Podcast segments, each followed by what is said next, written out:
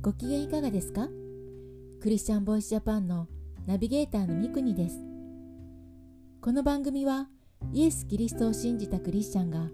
どのようにイエス・キリストに出会い信じるようになったかまたクリスチャンとして人生を歩む中での奇跡や祝福を通して本当の神様をお伝えする番組です今回は80代男性山口さんのエピソードですが山口さんご本人を語る上でお母様の信仰抜きにしてはご紹介できないのでまず山口さんのお母様のエピソードをご紹介します。それではお聞きください。私の母は加古川の紡績工場で働いていた時に誘われるままに姫路の教会に行きました。そこで大正のリバイバリスト柘植藤人牧師の話を聞きそれがきっかけでイエス・キリストを信じるようになりました。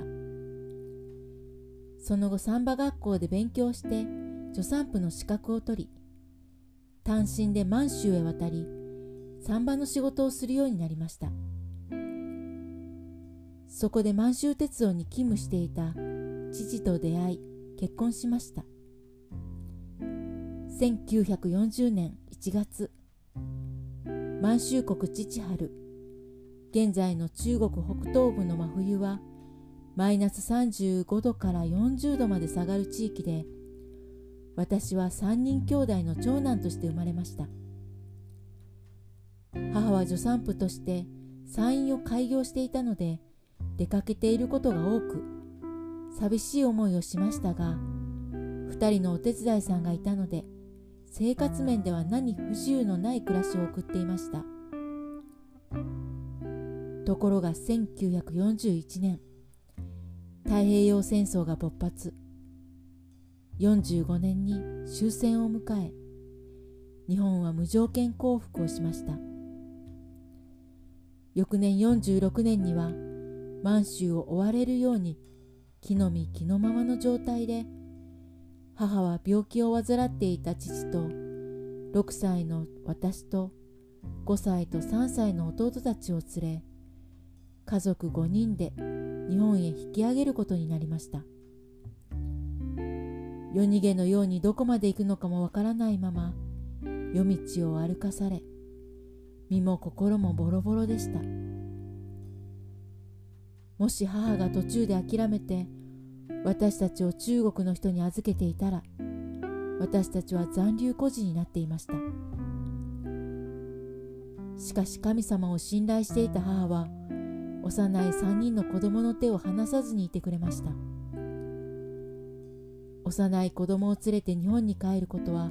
どれだけ大変なことだったことでしょう。今でも一緒に日本に連れて帰ってくれたことを本当に感謝しています。満州を追われて約1ヶ月後に長崎県の佐世保に上陸しました。病気の父を佐賀県の実家で父の兄に引き取ってもらい母と私たち兄弟は母の実家がある岡山県で叔父の家の離れを借りて暮らしました。そこで母は助産婦の仕事をし生計を立てることにしました。瀬戸内海の小さな島でそこでの暮らしはのどかで楽しい生活でしたし島の人たちからも親切にしていただきました。しかし母は教会に行きたくて意を決して安定していた生活を捨てあえて苦難の道を選んで1951年に神戸へ移り住みました。移住した当初母は仕事もなく八畳一間の曲がり生活で生活保護を受け内職の編み物をしながら苦しい生活が続いていました。そんな時母が信仰を持つきっかけとなった柘植藤人牧師の同じグループの山手教会が諏訪山公園の近くだったことを覚えていたので探しました。人に尋ねながらやっと山手教会にたどり着きましたがその日はあいにくの野外礼拝で留守中でした。がっかりして置き手紙をして帰りました。ところが翌日には早速牧師先生ご夫妻が訪ねてきてくださりそこから新しい教会生活が始まりました。しかし私たち兄弟にとってはキリスト教は外国の神様くらいにしか思っていませんでした。ただ日曜日には電車に乗れるのが楽しみで一緒に教会に行っていました。教会に行っても礼拝のメッセージは全くわからず早く終わってほしいなと思っていました。子供のクラスである日曜学校でお話を聞くうちにキリスト教というものが少しずつ分かってきました。そんな中母も少しずつ仕事が与えられてきて向かいの産婦人科の病院から時折パートの仕事を受けるようになりました。ある日曜日いつものように家族で教会の礼拝に行きました。その日のメッセージは聖書のマルコによる福音書12章41節から44節に書かれている金持ちと貧しいやもめの献金についての例え話でした。イエスは献金箱の向かい側に座り群衆がお金を献金箱へ投げ入れる様子を見ておられた。多くの金持ちたちがたくさん投げ入れていた。そこに一人の貧しいやもめが来てレプタ銅貨2枚を投げ入れた。それは1コドラント日本円で78円程度にあたる。イエスは弟子たちを呼んで言われた。誠にあなた方に言います。この貧しいやもめは献金箱に投げ入れている人々の中で誰よりも多くを投げ入れました。皆は有り余る中から投げ入れたのにこの人は貧しい中から持っているすべてを生きる手立てのすべてを投げ入れたのですからと書かれています。その日その聖書の話に感動した母は献金の時財布の中にあるお金をすべて捧げてしまい神様に生活費を全部献金してしまいましたが子供たちにだけは食べるものを与えてくださいと祈りました。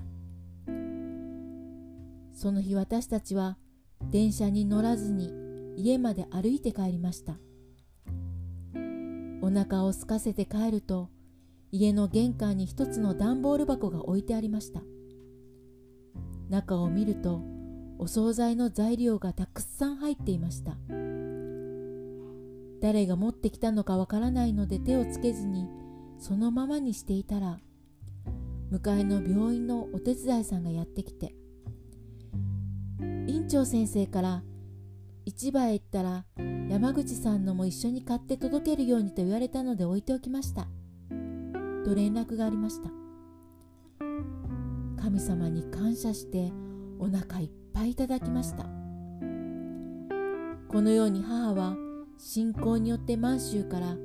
3人の息子の手を離さず信仰によって教会に行ける環境を求め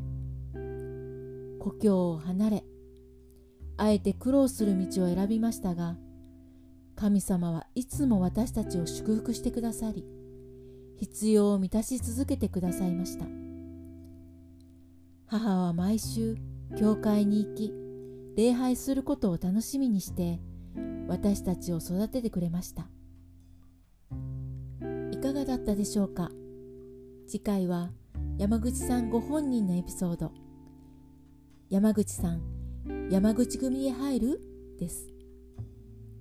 次回もお楽しみに。